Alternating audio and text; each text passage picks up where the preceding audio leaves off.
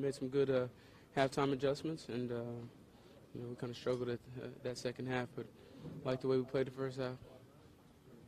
What changed, if anything, um, for them in terms of how they kind of played you guys defensively?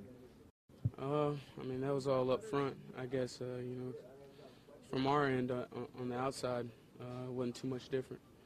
Um, but yeah, up front they they switched some stuff up. I guess. I don't know. That's You were up by eight after the first half, despite kind of outplaying them pretty much. Was there still a sense of confidence about how much what you guys were able to do in that first half to be able to carry it over in the second half? Yeah, I mean, we had confidence coming out in, uh, coming out of halftime. Um, you know, we tried to do some of the same stuff. Um like I said, they made some good halftime adjustments, and um, you know, we weren't able to weren't able to move the ball like we were the first first half. How frustrating is it such a good first half and second half is so different? Pretty frustrating. I mean, you, you think you're going to come away with that one.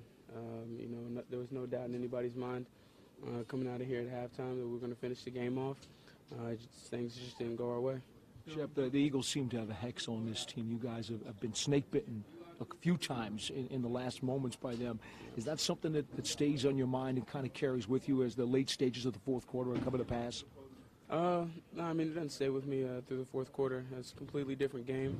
Um, but you know, afterwards you look at it and you see how close you were, um, and, and it gets really frustrating. I mean, um, you know, you're right there, and uh, things you could have done differently, but uh, you can't take it back. So there's also there's also a big picture here that you know you guys you guys were looking to kind of close some rank ground in the division.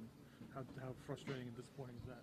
Yeah, I mean uh, things were looking great for us. Uh, we were on a roll, um, but like I said, we we didn't we weren't able to come up with this one, and uh, it hurts, man.